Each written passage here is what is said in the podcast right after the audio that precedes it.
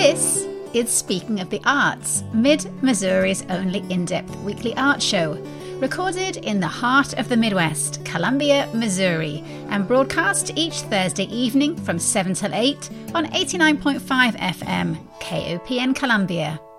My name is Diana Moxon.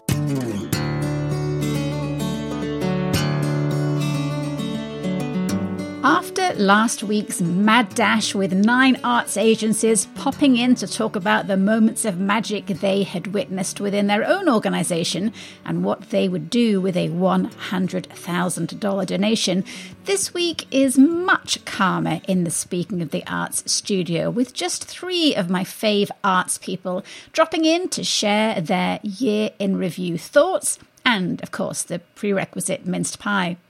I thought we would take in the worlds of theatre with Monica Palmer, film with Stacie Pottinger, and a general arts overview with my fellow arts journalist, the one and only Aarik Danielsen of the Columbia Daily Tribune. In many ways, 2022 feels like a year when, for the most part, we got back to normal. But there is no doubt that the past two years have left something indelible on all walks of life, including the arts. My arts diary has been back to pretty much pre pandemic levels, and my three guests this evening have definitely experienced enough of the arts this year to help us look back over what made their arts year special. So curl up on the sofa, grab a warm drink, and let's journey back together through the arts of 2022. The first guest in the studio today is a man who writes so evocatively and lushly about the arts that there is nary a week that passes where I don't see someone reposting his Columbia Daily Tribune arts column with a commentary that they feel truly seen and understood. Aarik Danielsen is able to take a deep perceptive dive into everyone's creative output and hone in on the heart of it all. His Tribune columns always illustrate his profound empathy with arts makers across all the genres, but Aarik's world of influence is so much greater than just the Tribune, and his essays and journalism are printed in numerous national publications.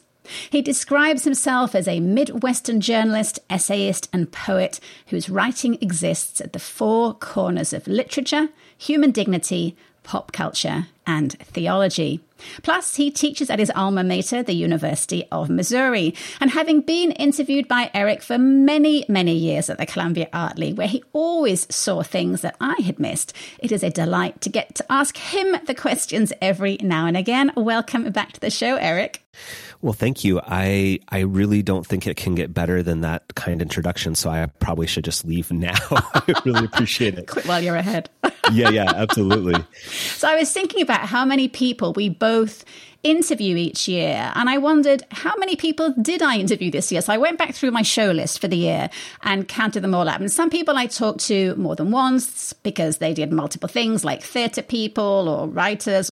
But I was kind of surprised to find that I have done 165 interviews this year. Wow. And I'm wondering, have you got a sense? Because you don't only interview for the Tribune, you interview for other publications too. How many people do you think you speak to in a year? That's a really good question. I have never counted. Um, I bet it's a little bit less than that. I'm not sure because I write four or five articles a week. I, have never really counted, but um, I know not all of them are interview generated. So I, have got to think it's over a hundred. But I think you might have me beat by by maybe a dozen or two. That's that's a really impressive number. So, so when you look back over this past year of interviews, what are some of the ones that really have stood out for you? Yeah, you know, I think one of the things that, and I, and I know you felt this as well to some degree, I'm sure, is something that's cool about being in a community for a long time. And, and I felt this way interviewing you before that, like, you get to see people change and evolve and grow little by little over the course of a long time. And so, you know, while I'm sure I'm, I'm, I'm going to miss some people that were that were really delightful to interview, you know, while I'm sure there were some really great new people that I've interviewed, I, you know, it's been really cool to talk to people like Tracy Lane and Shay Jasper at Roots and Blues Festival or your station director now, Jet Ainsworth um, at KOPN, just people that I have had a reason to talk to for like at least the last decade, mm. but that reason keeps evolving. And I don't know, there's just something really satisfying about that sort of relationship and just hearing somebody say something that both surprises you, but also you can absolutely see the progression that got them there because you've been around long enough to see it. Um, so those are a few that just immediately pop out. But um, I'm always really gratified by the chance to to interview anybody that's that's sitting across the table from me. You really reach out around the country. I mean, you aren't only interviewing people that are here in town. Do people always say yes to you? I think most of the time I haven't thought about it in that way that like that they might turn me down. Gosh, now I'm uh, that maybe makes me a little bit more anxious. But I think most of the time I'm pretty clear with people. I guess I've developed a pretty good sense of being clear with people about the purpose of why we would talk.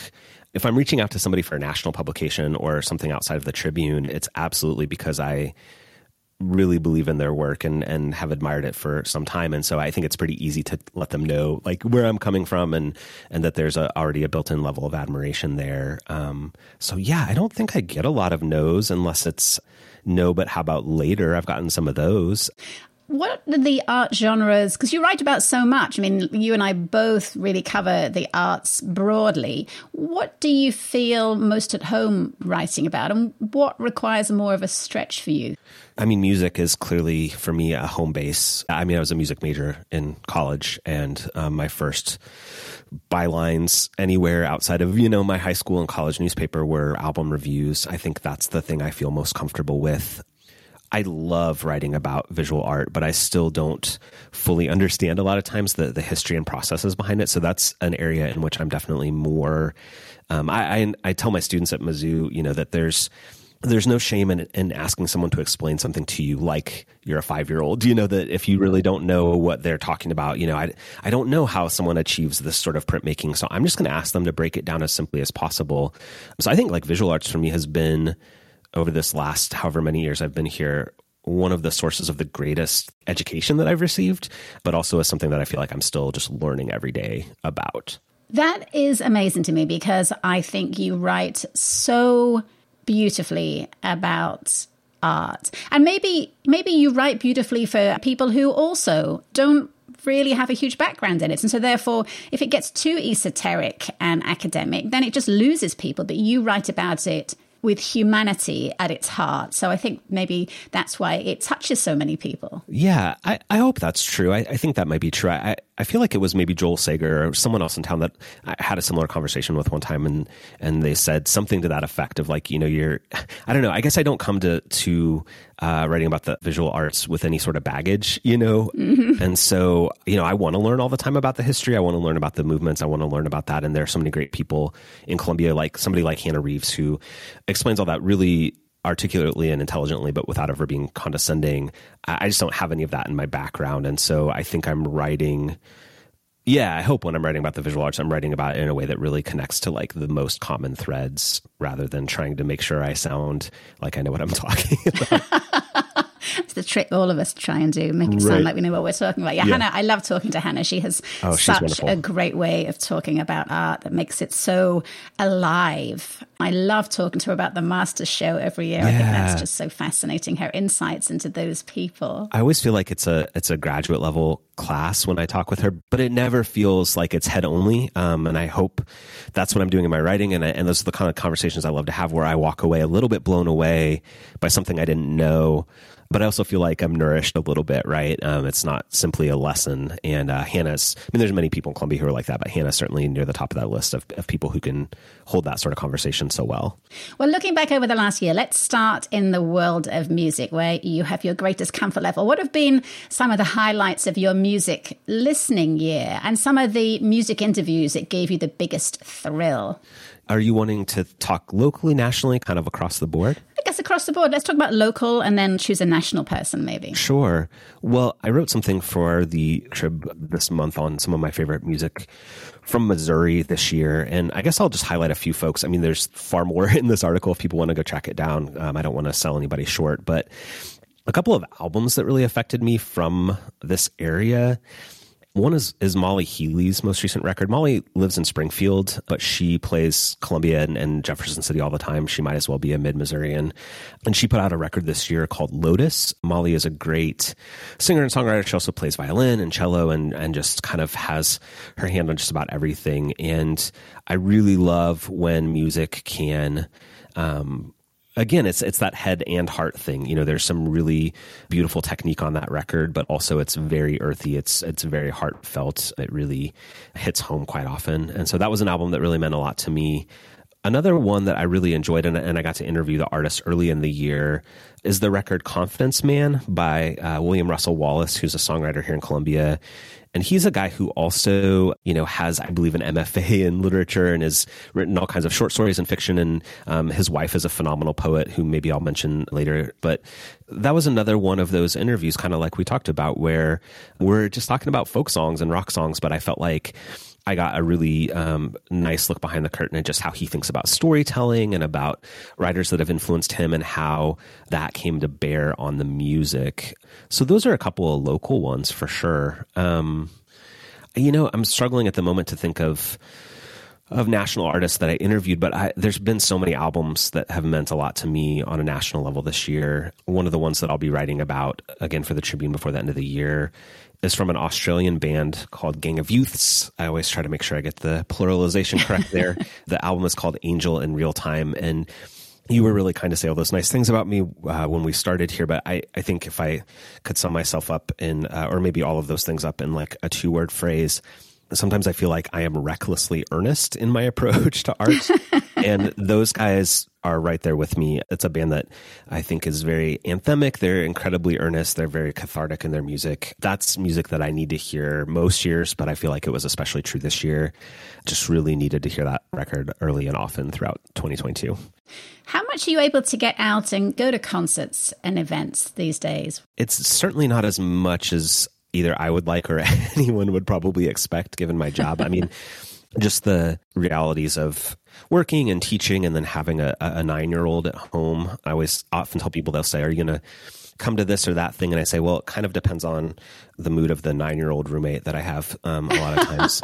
so I don't get out to as much as I'd like. I mean, I'm kind of a homebody for an arts writer. Like, that's the one part of me that really doesn't fit this job well. So I don't get out as much as as I should, but it's it feels like less and less these days just because of I'm not trying to just blame my son for everything, but parenting and, and all of that. So I haven't quite gotten to as much this last year as, as I would like, but maybe that'll change a little bit in the coming year.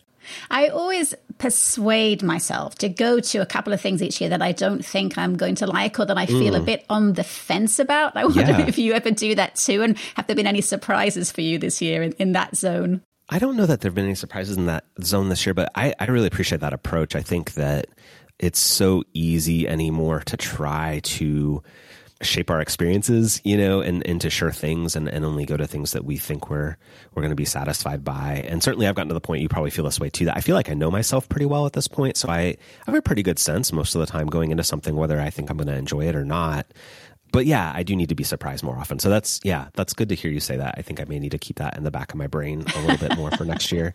And I think uh, in terms of things that I went to that I was really on the fence about that I would give a shout out to was an amazing pianist called Lubomyr Melnyk yes. that was here in town for the Dismal Niche Festival. That was one of the concerts that I don't think I'm ever going to forget. And I thought he could just be completely crazy. I'm not sure if I want to go to this, but I'm so glad that I did.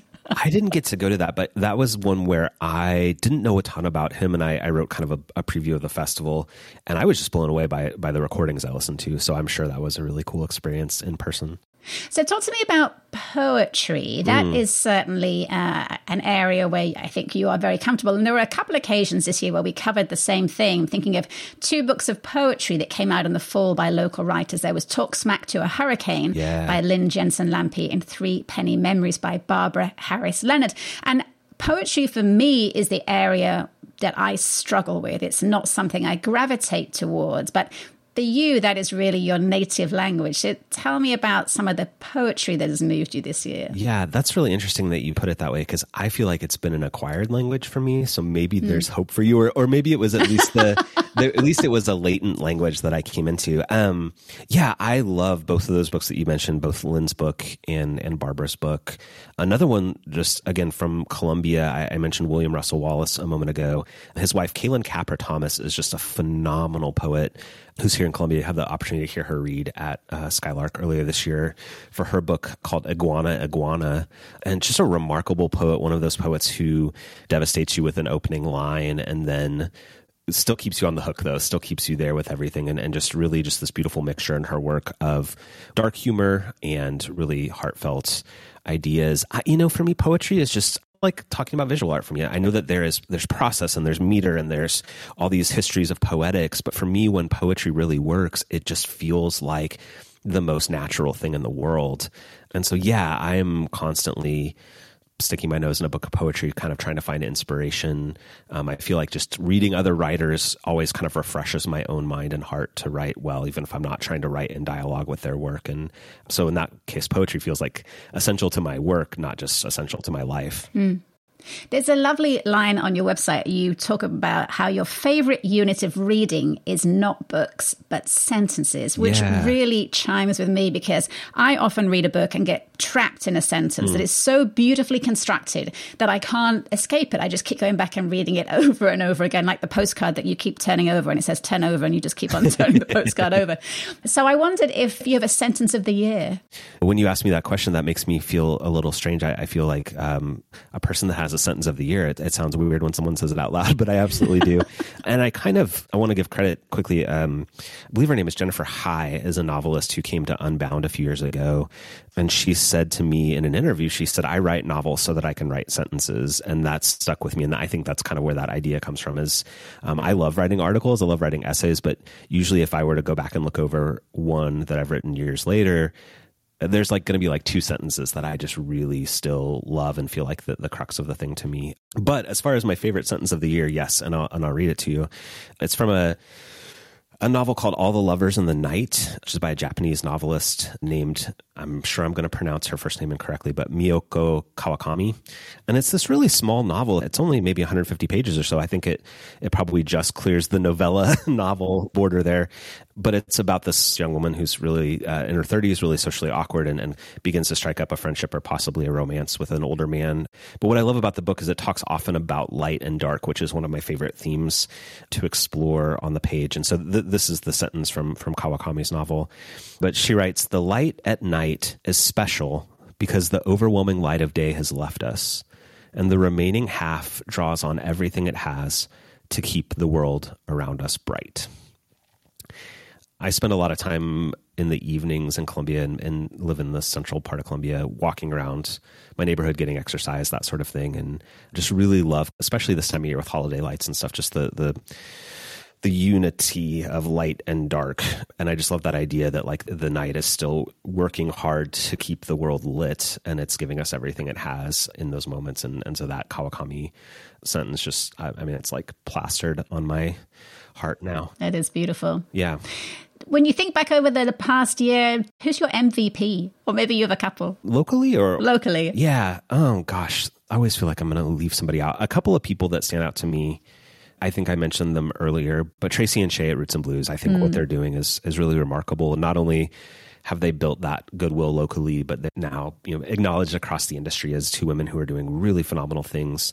I've been really impressed this year too with the work of. I mean, I'm always impressed with these two, but with the work of folks like Violet Vonderhaar and Phil Sean mm. Johnson at Compass Music Center. I know that that's been a long time coming for them, and they have really let that dream just continue to progress and evolve into this now brick and mortar space. And I think just their tireless efforts, you know, forget the fact that they're both really incredible musicians, but their tireless efforts on behalf of just like nurturing other artists and trying to really base what they do there on what they've learned over the years about what artists need. They're two other people that I really think a lot about as I think about the year here in, in town. Yeah, they're definitely on, on my MVP list. For yeah, yeah, for sure. The top two spots. Yeah. When you look back in, again, in the rearview mirror, do you see any trends emerging or departing over the past year? That's a good question. I think, gosh, that's a great question. I think two things that I think about one locally and kind of one more broadly is just you know kind of new leaders coming in to steer institutions locally in Columbia. Mm. Um, I think about Jet at KOPN. I think about I know Kelsey's not brand new at the Art League, but you know was able to do art in the park for the first time this year in her tenure. Um, I think about Wilbur Lin coming in, who I've I really enjoyed talking to a few weeks ago mm-hmm. uh, to be the new maestro at, at the Missouri Symphony. And you know, I, I always tell people when I get on conversations with people that don't live in Columbia about the arts and culture scene here is that I feel like we've been really fortunate to have these trailblazers, whether it's David and Paul with True False or Richard King at the Blue Note, people who established something and just tried it to see if it would work, that then stuck around. And and and where we have this thing, we're reaping the benefits from these these institutions that probably by right of our size and location we probably shouldn't have, but somebody saw a need for it and did it. And it's been cool to me to watch over the years how these things, when they're really good, they stick around and, and they find the leaders that they need to, to lead them. And so um, that's one trend that I've appreciated locally. I, I, think more broadly, really quickly, I'll say too, I, I think that there's this question or, or this conversation about us being back to normal arts wise. And I don't really think I buy that yet. yeah. Especially when it comes to music. I've talked to a lot of touring musicians recently that have just talked about how that whole side of the world is not back to normal yet. And and maybe maybe it is back to normal. I guess what i'm trying to say is it's not it's not where it should be. We came out of the hopefully the worst of the pandemic saying we wanted to learn all these lessons. And i think some things have kind of reverted back to where they were before which isn't necessarily good. And i think maybe live music is one of those things where it feels really fraught right now with with ticket prices and with touring schedules and artists ability to make a living when that's often their largest source of income so I'm, that's the one that maybe worries me. I, I like the, the first trend that I said, but that one maybe worries me a little bit that we're not quite where we should be with that, or, or maybe haven't learned all the lessons that we should have from the last couple of years. Well, Aarik Danielsen, your presence and penmanship are such an asset to our arts community, and I hope you will continue writing insightfully about the creative process for many years to come and also pop in to chat with me from time yes. to time. You are someone I want to be when I grow up. Oh, that's sweet. I am a great fan of yours, so it's always good to chat. Well, don't forget your mince pie on the way out. I left it at the door. Thank you. Like Aarik Danielsen, my next guest is well known across a wide swath of the arts, having had a thriving photography business and publishing an award winning, beautiful book of photography of centenarians titled 100 What Time Creates. She was also on the board of the Columbia Art League for many years and one of my trusty right hand women at Art in the Park. Plus, she worked as the executive director for Orr Street Studios for a while and nowadays has the title of development director for Ragtag Film Society. Society. The inimitable Anastasia Pottinger seems to know everyone in town, and now that she occupies one of the hot seats of film in the city, she has all eight fingers and a couple of thumbs on the pulse of cinema and gives a weekly film review on KBXR and KFRU. But tonight, she is here with us, wrapped in tinsel and bearing a plate of gingerbread cookies for me. Thank you so much, Stacie. You shouldn't have, but yum. Do you mind if I have one now? I mean, please go ahead. Oh, mm, so Actually, good. so good. It's obvious my wife made them. Well, tell Linda they are excellent. Thank you very much, Linda. I will. So while I devour this first cookie, let's start with a big picture overview. In your opinion, what kind of year has it been for film in 2022? Well, this has been a rebuilding year. I think we saw some great films come out this year. I think the industry is still regrouping and trying to figure out what it's doing coming back from the pandemic. You know, I think it's forever changed a, a bit. The landscape of seeing films in theaters has changed. So that being said, what was your question? what kind of year has it been in film in 2022? Oh, yeah, that. Rebuilding. It's been a rebuilding year with a couple of really great surprises. Yeah, there's been some really, really wonderful nuggets out there. Definitely people are producing films. It is a way better year than last year, but it's still definitely a different experience. If you talk to our programmers, they would let you know that it is not the same as it used to be three years ago as far as planning a schedule and knowing dates and really having people commit to those dates. And is it going to come out on streaming uh, the same day as it comes out in the theaters? You know, what kind of run is it going to have in a theater? And trying to just encourage people to come back and explaining why it's so much better to see a film in the in the cinema with other people on the biggest screen with the best sound possible. Lots more marketing than we've ever had to do before and just talking about the value of cinema. So you said there were a couple of big surprises. What are those Yeah, so I think uh, everybody in the indie film world would agree that Everything Everywhere All at Once, which came out in April, was the smash hit of the year, I, I think, in my opinion, in indie cinema. It was distributed by A24. It is their biggest grossing film of all time. It stayed at Ragtag Cinema for weeks and weeks and weeks it's what got people coming back to see movies. Did you see everything everywhere all at once? no. Diana. I know, I know. In fact, just the other night I was looking it up online and I can rent it online now. So I mean it's it's on my list of things to do over the holidays. And I know you're supposed to see it on a big screen and it's not going to be the same watching it on the TV. No, it's okay though. I'll forgive you as my friend. It's totally fine. But it's just a really great film. I mean, the the multiverse became a big thing this year. I feel like everybody wanted to escape where they were and dream about other things you could do. And this one just did it really, really, really well. Michelle Yeoh was a big deal this year. I feel like she's been everywhere. I hadn't seen her in years. She's fantastic. So this film, great film. I have been really bad. I have to say, I have not been a diligent follower of film for a few years, and partly that is pandemic related. But here's the kind of the weird thing true false always leaves this strange, indelible mark on our film going because after we've immersed ourselves in documentary film for the weekend, it feels really hard to go back to fiction. And that pushes my whole summer schedule of film kind of out the window because I'm like, well, it's not a documentary. I can't watch it. Is that just us or do other people tell you that too? I think that might be just you. It's literally only Diana Moxon who has a problem seeing regular or fiction films after the fact. I don't know. I feel like I'm not sure that I've ever had that experience, but I will tell you, I have never done true false like a regular person. I have never had the experience of doing it like you. So I've not ever experienced seeing 10 or 13 documentary films in one weekend because I was always a volunteer and now I work here. So, on that front, has working in film or in cinema, the cinema world, made you love film more? Or at the end of the day, are you just wanting to go home and read a book and not engage with cinema? Oh no, it has definitely opened up my eyes to the value of film for sure, 100%.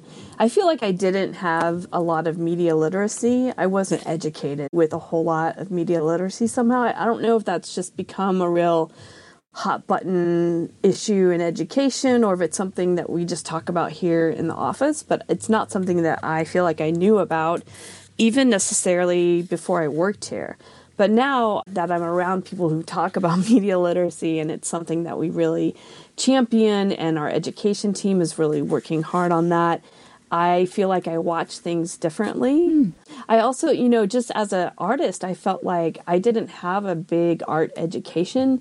So I really learned from being around artists at Orr Street and being in the Art League how to view art differently than just nice, bad, like it. You know what I mean? And having to talk on the radio honestly has made me try to think more about what is it about the film that I like? Why did they make it that way? Why did they choose that person for that role? The music, the scores I've listened to a lot more and try to value what are they bringing to this film, how are they making me feel, and been a lot more, I guess, objective about the films, critical, I guess, about films that I watch and and uh, what they're doing to me and why they're doing it and if I approve of that or not. Right. So, wearing your other hat of radio film reviewer for KBXR and KFRU, if you cast your eye back over the year, hopefully that won't be too onerous a task because you've said a lot already this year. So, if you were nominating your overall Pottinger Academy Award for Best Movie of the Year, you might have already said this, but is it everywhere, everything, all at once, or whatever the title is, or is it something else? Oh man, I have to do one. it's so hard for me. You can do like a top three or something. That's okay. Okay, I would say Everything Everywhere All at Once was a phenomenal film. Nope was another really great film that was not scary, but was a wonderful film. Did you see it? No. you probably didn't see it. So, Jordan Peele, fantastic filmmaker. This is a film that I would have seen a few years ago and just watched and said, oh, okay. But if you really think about what this particular person is trying to say with this film, it takes on a whole new meaning and it's a powerful film about race and culture and filmmaking and again another very meta film looking at filmmaking and culture and what what they say to us what they're doing in the history of film and then marcel the shell with shoes on That was adorable. I did see that you, one. that was a film that I feel like this summer gave us hope. you know, so that's another one that I, I really thoroughly enjoyed. And all the the new Marvel films, I had a great time watching. Thor, really fun film. Stuff outside of Ragtag, I do I do go see sometimes too. So, obviously, the best film is very subjective. I'm asking you what your opinion is. And I'm curious if you looked at the ragtag box office sales, what film would have been the best film of the year in terms of what was the most seen? Probably everything everywhere all at once. Either that or Marcel the Shell with shoes on. As far as how long they stayed playing, uh, held over at the cinema for weeks and weeks. Some of our older ones have done amazingly well. Like uh, Jennifer's Body was not a new film, and that one filled the cinema. Blade Runner did really well. Monty Python and the Holy Grail on 35 millimeter. I did see that. That was a packed cinema. That was really packed. Yeah, so we're doing a lot more retrospective films and series that have older films that we're bringing back, and they're doing really well. So, as documentary film is so fundamental to your working life, what would you put down as some of your favorite docs this year? Oh, wow, that's okay. I hadn't thought of that. Because do you want to know my system is I save all of my ticket stubs when I go see a movie. And so I pulled them all out of my drawer and brought them with me. But I did also make start trying to make a watch list after I was on the radio. I would have to say, as far as documentaries that I saw at Ragtag or in the at True/False, probably Fire of Love. It's a toss up, maybe. Fire of Love and The Territory were two of my favorites. Fire of Love, everybody loved except me. Oh, I did not care for it. I kind of fell asleep. Give me a media literacy about it. can I just tell you a secret that you won't tell anybody because you're my Okay, friend? just between you and I. Uh, just between you and I, I fell asleep the first time I watched it. I was watching it in bed, which I watch most of the True films. I get a screener to watch ahead of time, and I watch it in bed on my iPad. And I I wasn't super into it. I met the team. I met them the first night or at the airport. Sometimes that makes all the difference. When I know the people who've made the film, which is what's really awesome about True/False, True. is the filmmakers are so accessible to people in the community. And after meeting them and talking with them, I really enjoyed the film and I saw it several times. And you know what was cool? What was amazing about that film, I thought, was that they only had images. All of the sound was created. Right, that was amazing. They had to create a whole soundtrack. Yeah. And then the territory, I always fall in love with our True Life Fund film because it's one of the things that I champion as the director of development. So I spend a lot of time watching it and talking with the people who are working with it and the, the folks who we are raising funds for. And so I really enjoyed that film as well. But that was one that I learned about music. And I, I remember speaking with somebody, one of our programmers, about it beforehand. And they said, I'm not so sure I like what they did with the sound. And I was like, What are you talking about? And they said they were really manipulative of the viewer with the sound. And I thought, Huh, I didn't even think about it. So using music to make you feel a certain way. Sympathy or dislike. Yeah. I feel like these days, most of the time, when I do want to watch a movie, my capacity to be on the edge of my seat and have tension is really plummeted since the pandemic. I can't tolerate it. Oh, yeah. And I just want to be comforted and amused. So, in the zone of comforting and amusing films, what should I seek out from the past year that would make me happy? Other than Marcel the Shell with shoes, because I've already seen that. it's like, wait, it's Marcel the Shell with shoes on. Hallelujah, Leonard Cohen, A Journey. That was a documentary we screened at the cinema. I learned some interesting things, but I also remember just feeling a sense of real hope about life. So that was a, a good one. The Duke, another just fun romp. I think that was probably a word that was in the the description. Well, so you don't want to sit on the edge of your seat. I watch a lot of horror or scary films. I've never been able to watch horror or scary films ever. So I never used to be, but I'm pretty into it now. Mm. I don't know what happened to me, but they're generally pretty funny, I think. So I've enjoyed going to see a few of those that we've had. Crimes of the Future is one that I really liked. It's not so much scary horror, but some body horror is a term I learned this year working here. Watch Thor. This the Thor film was really great. I know that's a film you don't have to think a whole lot through. and and it was beautiful. I saw it twice. I have two ticket stubs from it. So it's Taika Waititi and so his films are very visually appealing or masterful, full of a lot of stuff. And so that one was was a fun one. Well, this is not really relevant to a year in review because we are in the festive season now, but I just wondered if you have a favorite Christmas movie. Oh, I guess it could be any festive movie. It doesn't have to be Christmas related. It could be a favorite Hanukkah yeah. movie. Or well, my favorite is there a Hanukkah favorite movie? Kwanzaa movie? I mean, be inclusive. I like a Christmas story. I think it's a classic. It's really good. And I like the new one that I did not write the title down, but it's with Ryan Reynolds and it's it's a new one. okay, the new Ryan Reynolds Christmas movie. Yeah, it's another re- remake of the Christmas Carol and I think it's called Spirited maybe. Okay. But it was really actually really delightful.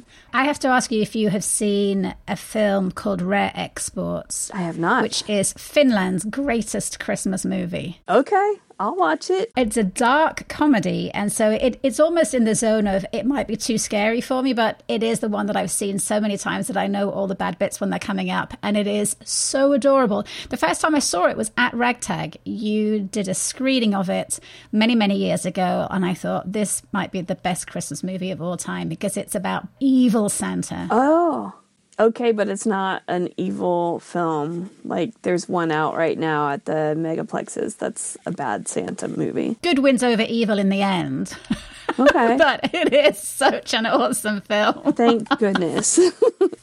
and it's in Finnish. It is in Finnish, so you've got to be able to read subtitles. That's fine. I love a film in Finnish. I've discovered how much I like listening to that language. There's a lot of consonants in Finnish. Yeah. I studied Finnish. I know. You should go see Girl Picture, which we're showing now. I think tonight is our last screening. That is also in Finnish. Yeah, it's in Finnish. Okay. There you go, girl movie.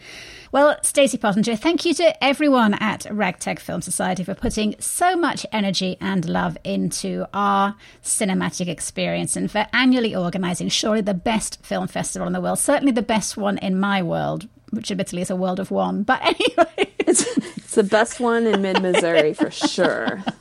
I made you a festive chicken ornament with a rainbow tinsel scarf for your tree. So I left it by the front door, pick it up on the way out. And can you let Monica Palmer in? I think I can hear her Christmas caroling outside. Oh, she is. Yeah, I'll go get her and I will get the chicken for my tree. I don't know why you left it outside instead of giving it to me when I gave you your gingerbread cookies. I know, but I just I didn't want you to forget it, so I left it by the door so you could pick it up on the way. Well, thank you so much for sharing your cinematic thoughts and for stopping by to chat. Always a pleasure. Finally, this evening, I am so delighted to welcome back to the Speaking of the Arts fireside chair the woman who sees more productions than anyone else in Columbia, possibly even in Missouri, and feasibly even in the world. Monica Palmer is not only an actor who I love watching on stage, she just finished up a run of Steel Magnolias at Columbia Entertainment Company and was in Shrek at the Lyceum Theatre in Arrow Rock back in June.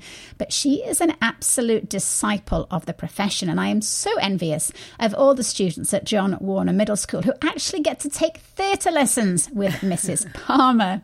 Thanks to Monica's social media posts, I am able to vicariously attend theatre performances around the state and as far away as Stratford, Ontario. And so, who else could possibly take on the task of reviewing the year in theatre but my very good friend and the mother of Speaking of the Arts, Monica Palmer? Hello, darling. Hello. Thanks for having me on. I put an extra cashmere blanket on the chair for you, and Tom just kindly added some more logs to the fire. But let me know if you're warm enough, as it is pretty ghastly outside. It's lovely. This hot toddy is delicious as well. Thank you very much for taking such good care. There's a warm mince pie there too, just in case Oh, you get a bit peckish. nice. anyway, we have to start with the big number, which I feel sure you have Hmm. to hand. How many theatrical productions has Monica seen in 2022? I forgot to count. Oh my gosh. Why didn't I do that? I knew you were. I, this is an obvious question that you're going to ask me. Yeah, Exactly. so I don't know. Can I get back to you on that number? It's got to be. Uh, it's near hundred this year because I did my first eight day stint where I saw a production a day for eight days in a row, and I don't know that I've ever had that happen before. And that was a little tricky because that was here in Missouri. That wasn't as at like a theater festival where they were doing, you know, matinees and evening performances. But in in Stratford, Ontario, you know, that's that's my my jam. Like going to a matinee and then going to a, an evening performance that night. I, I do that alone because no one in my circle thinks that that sounds pleasurable, you know. So, but then my husband, he'll go and play golf at 4 a.m. and he thinks that's a vacation. So, you know, we all have our thing. So, theater's my thing. I would like to come with you to the Shakespeare Festival. Not Oh, because I love Shakespeare, as you know, I'm not a huge fan of Shakespeare, but this is going to be Shakespeare done incredibly well. And Oh, it yes. not only Shakespeare, there are also a whole slew of new plays. And one you posted about had a photograph of a giant slide that delivered actors from the Hmm. backstage onto the stage. Yeah, it was a new play called Every Little Nookie, and it was so fabulous. It was hysterical, first of all. You would have been laughing inappropriately like I was, you know, and it was just really brilliant staging and everything about it was so innovative and new. I, I immediately thought of Greenhouse Theater Project mm-hmm. because I was like, this is something Liz Palmieri needs to know about because it just had that vibe, really new, making you think. It was great theater right there. And so staying in Stratford, Ontario, what was the the highlight of your Shakespeare viewing?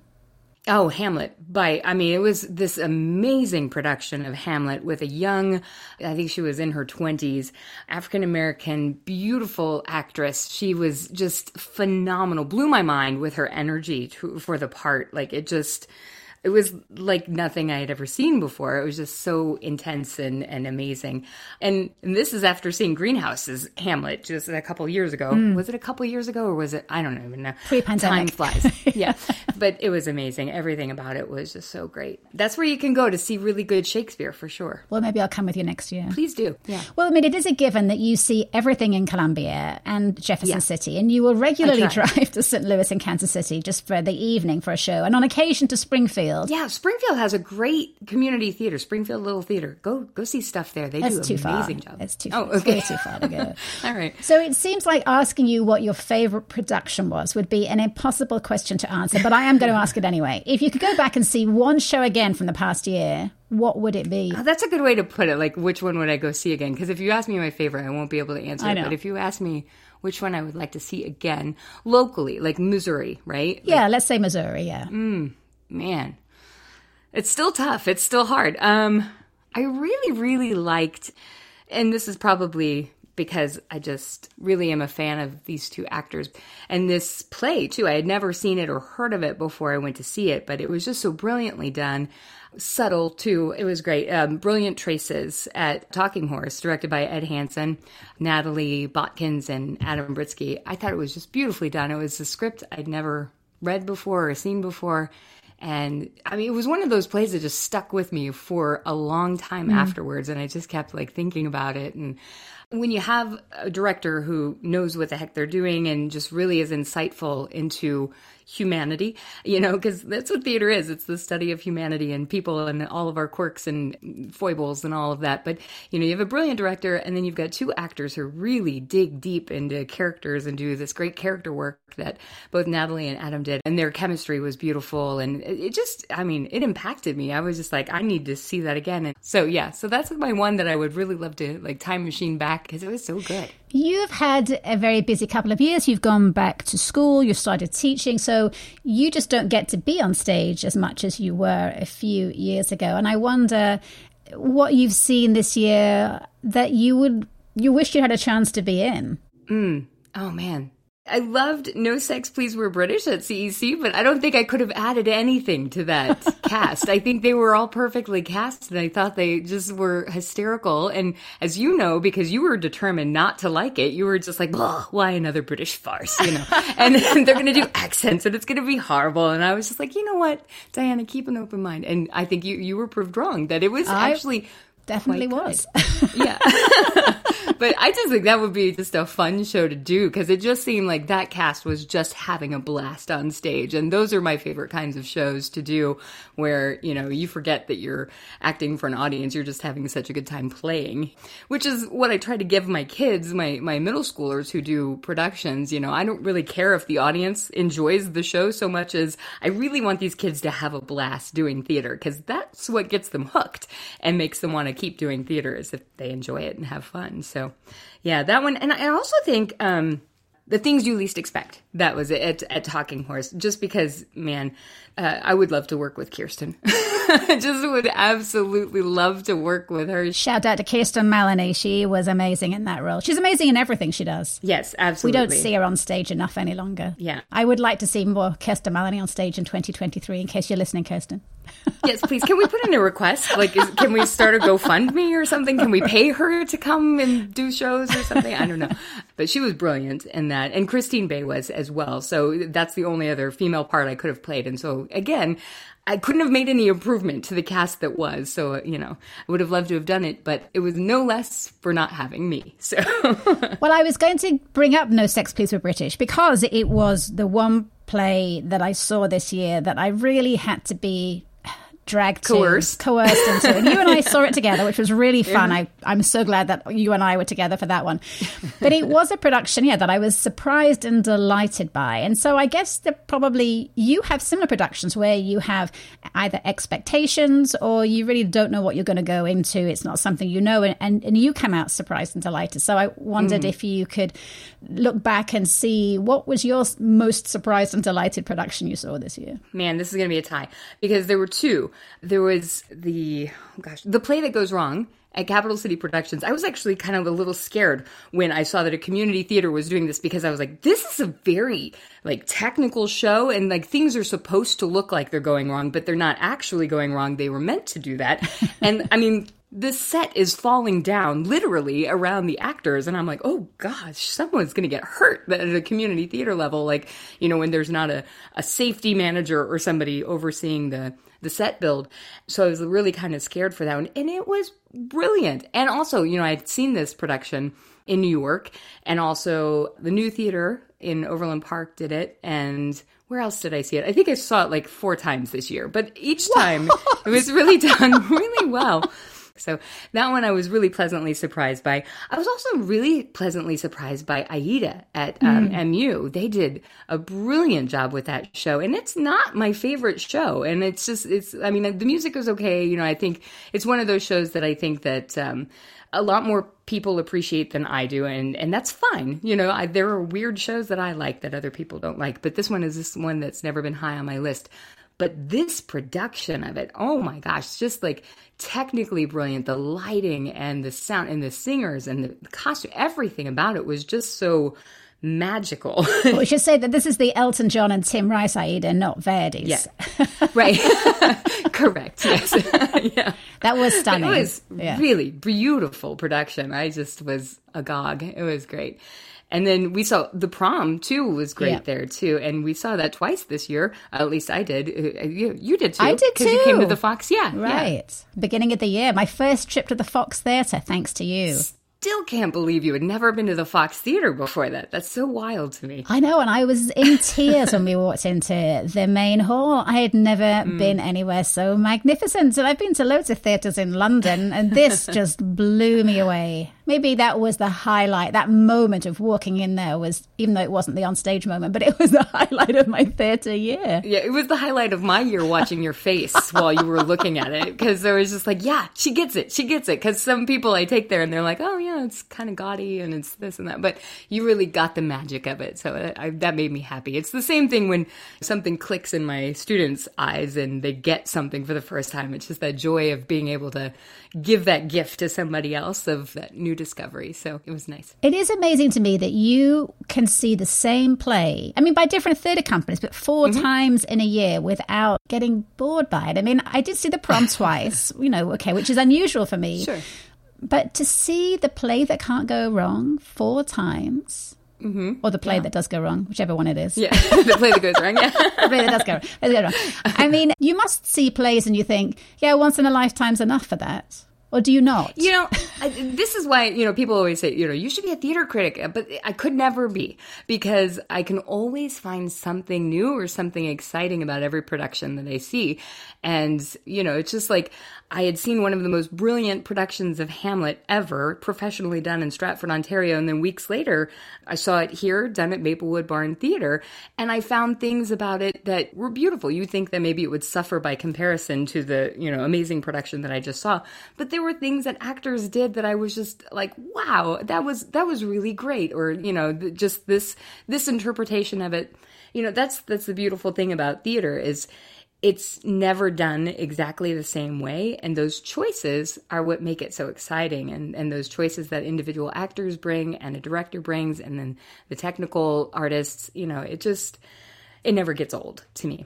You mentioned in the play that goes wrong about the set about you know the set is supposed to be falling down. And I and I think one of the components of theatre that I always love to recognize are the stage sets. And Columbia Theatre has a brilliant set designer in Chris Bowling mm-hmm. plus when you've been out at the Lyceum Theatre in Arrow Rock there's the incredibly talented Ryan Zerngebel yes. Mimi Hedges at MU Theatre so tell me what sets have really wowed you the most this year well, there was a production that I didn't get to see that was at the Little Theater in Jefferson City, Blithe Spirit, directed by Tim Thompson, new to the scene in, in Jefferson City, but really a great human.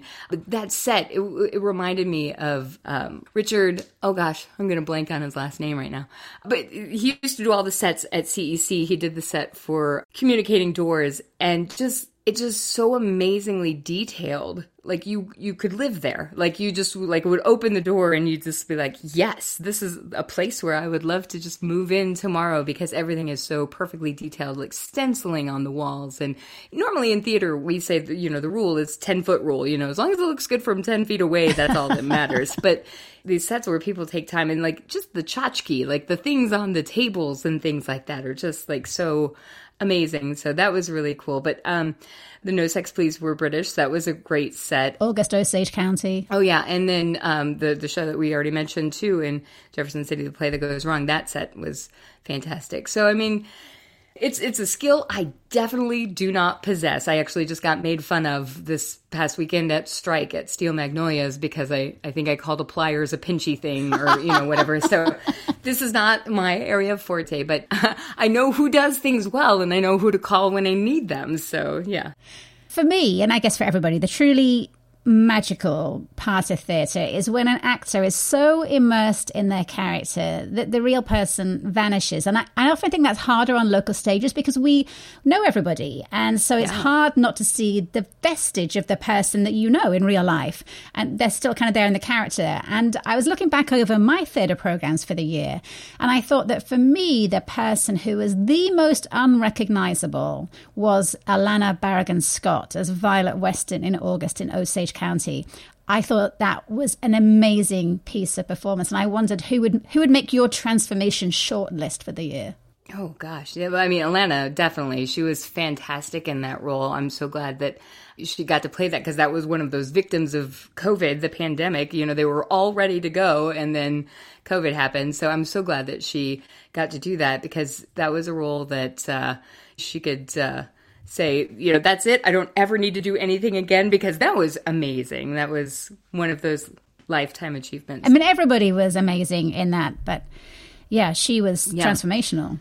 Um, yeah, I'm trying to think of who who else. I really loved Murder Ballad, of course, and and Megan McNew. I have to say that she was the first person I thought of when I was scheduled to direct that show before COVID. Like when I first listened to the music, that she was the first person I thought of for Sarah, and she did that brilliantly. And I think that there were moments where I, I didn't even think of her as Megan anymore. She was just so much that character. So she did a great job. I mean, so many people do it, but you're right. It absolutely is difficult when you know people and you've done dozens of shows with them or seen them on stage a million times. It's really, really hard to um, to see them other in other ways. One person that really surprised me was in Jefferson City, Ashton Nippenberg. She was in Kinky Boots that they did there, and she was so phenomenal in Kinky Boots and just blew me away. Her voice, I was just like, "Whoa, she's had this voice all along," and you know, that's that's amazing. So that was that was a real treat and surprise for me too. Well, let's end with your thank you note to the 2022 World of Theatre. What would you like to write in your thank you note? just thank you so much to everyone who supported the theaters when they were dark and has been coming back out. I know we're kind of having to relearn this you know habit of going to the theater you know because we kind of got out of it for a little bit but thank you thank you thank you to everyone who has acknowledged and realized what an important part of our lives performance in general but theater specifically is to us as a as a society being able to go and sit in the dark with strangers and friends and go on a journey together and process and feel and understand how other humans work is, such a, a great gift to the world. So I'm so glad that everyone has agreed and made sure that theater has come back strong. Well, here, here. Monica Palmer, I'm afraid I'm going to have to throw you out into the blizzard as our time is up. But alternatively, if you want, we can just kick everyone else out of the Speaking of the Arts studio and crack into the wine cellar and open this box of chocolates that I have been saving for just this occasion. Will Russ mind if you stay over? You won't mind, will he? Not at all. Not at all. Okay, everybody else, leave the studio now. Anyway, as I was saying, That's adorable. You're so cute.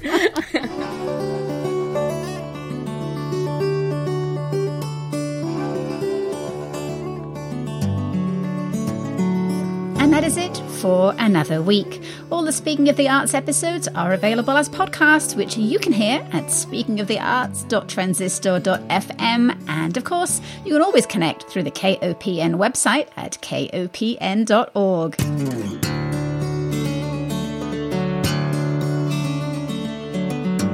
Thank you to my guests this evening, Aarik Danielsen, Stacie Pottinger, and Monica Palmer. Thanks, as always, to guitarist Yasmin Williams, whose song, Restless Heart, opens and closes the show. You can hear more of her music on Spotify and on her website at yasminwilliamsmusic.com.